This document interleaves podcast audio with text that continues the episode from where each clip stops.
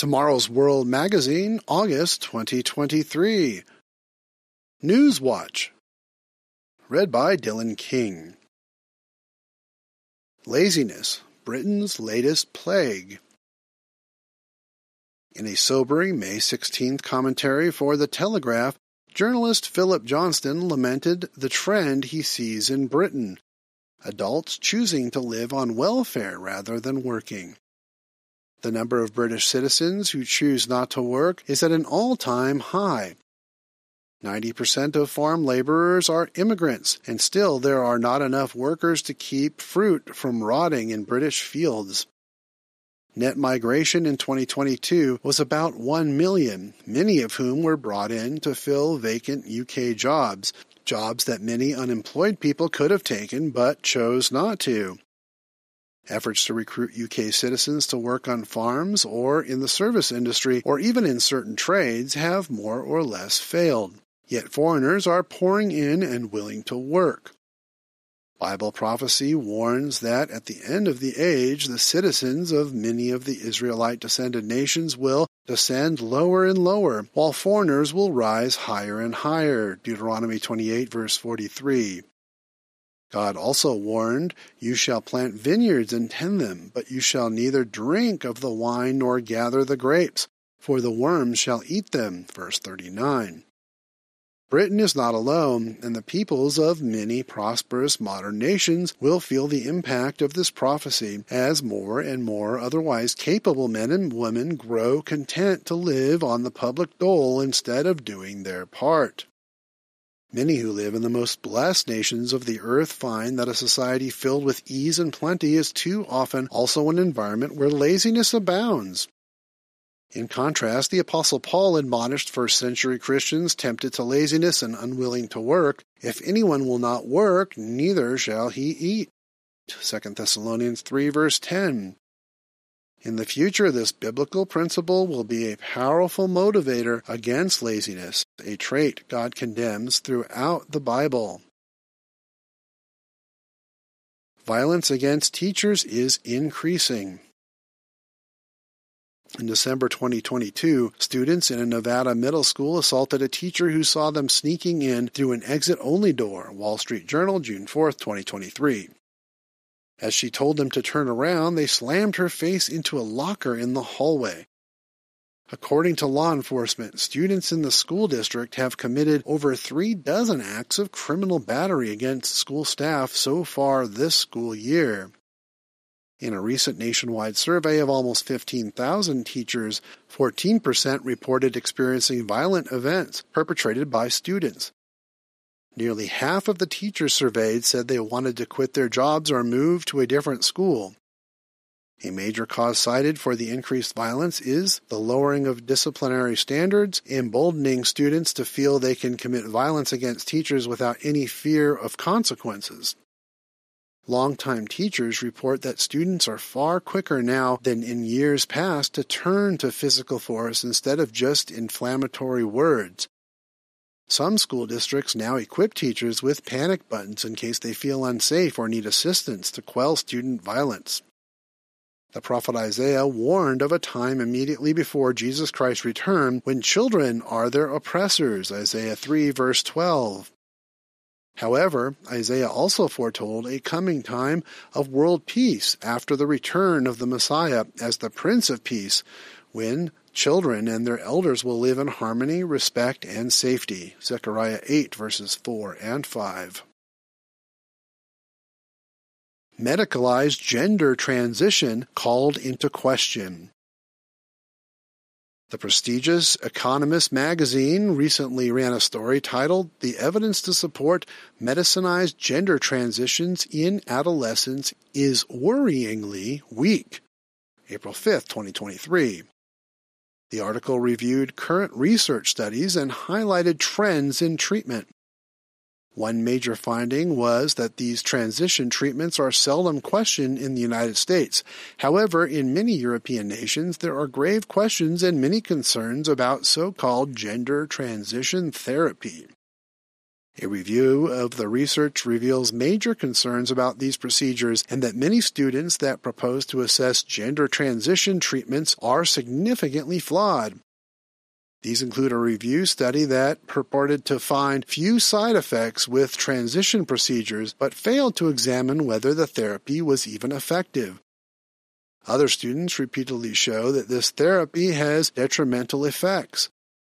Although the research is currently limited, three recent studies have shown that of those who start gender transition therapy, seven to thirty percent chose to stop the therapy before it was completed. The thrust of The Economist article speaks to just how aggressively medicalized gender affirmation is being pushed by advocates even within professional institutions, in spite of its clearly questionable effectiveness and unknown long-term outcomes. Society appears intent on promoting practices without considering their consequences or morality.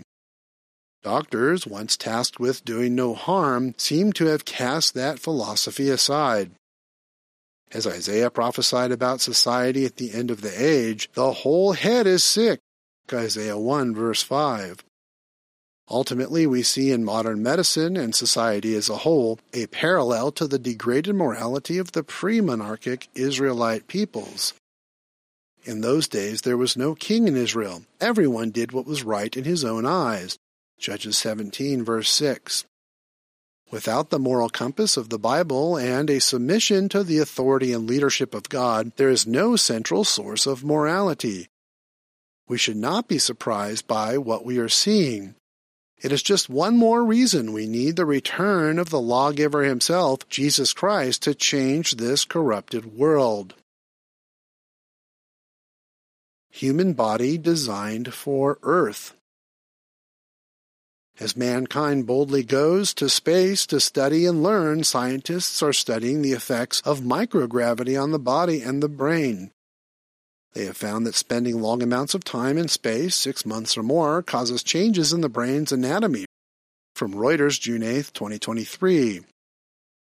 Results from NASA-funded research show that prolonged exposure to microgravity causes body fluids to pool in the brain and enlarge the brain's ventricles. Scientists also discovered it takes three years in Earth's gravity for the brain to recover. This led researchers to suggest that astronauts should not go on back-to-back extended trips to space. Researchers have long known that age-related expansion of brain ventricles leads to decreased cognitive abilities, so it appears that space travel may negatively impact the thinking ability of those spending extended time in space. Some scientists are encouraged that ventricular changes in the brain do not increase further between six months and a year, which may bode well for extended space travel, for example to Mars. However, there is no data on brain recovery time after these longer trips. Scientists also know that time spent in space causes, quote, bone and muscle atrophy, cardiovascular changes, issues with the balance system in the inner ear, and a syndrome involving the eyes. Elevated cancer risk from the greater exposure to solar radiation that astronauts may encounter the further they travel from Earth is another concern, end of quote. Human beings have long desired to travel to the stars. However, as more research is conducted, it is becoming obvious that the human body was specifically designed to operate on Earth. Our true voyages into space will only come when humans are changed from mortal to immortal after the resurrection. Read First Corinthians fifteen, verses fifty through fifty-four. A coming brain chip? Elon Musk's Neuralink company just received approval from the U S Food and Drug Administration to study the effects of this new technology in human subjects. From the B B C, May twenty-sixth, twenty twenty-three. The tech firm intends to implant microchips in the brain to address certain health conditions, such as paralysis and blindness, and to enable access to computers by the disabled.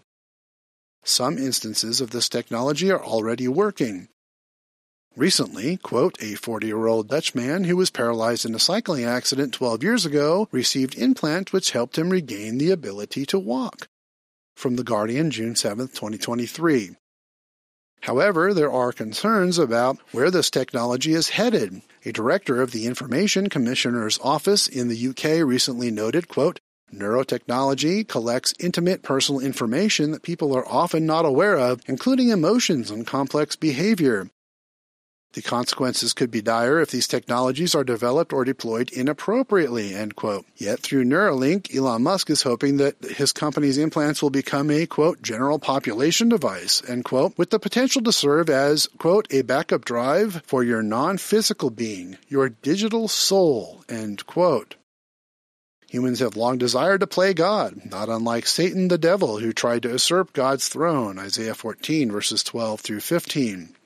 While this neurotechnology may allow doctors to cure previously incurable diseases, human beings need to be careful about assuming godlike prerogatives, because there is a real God. The Bible records that God intervened powerfully at the Tower of Babel to stop the direction that godless society was going and limit humanity's capabilities.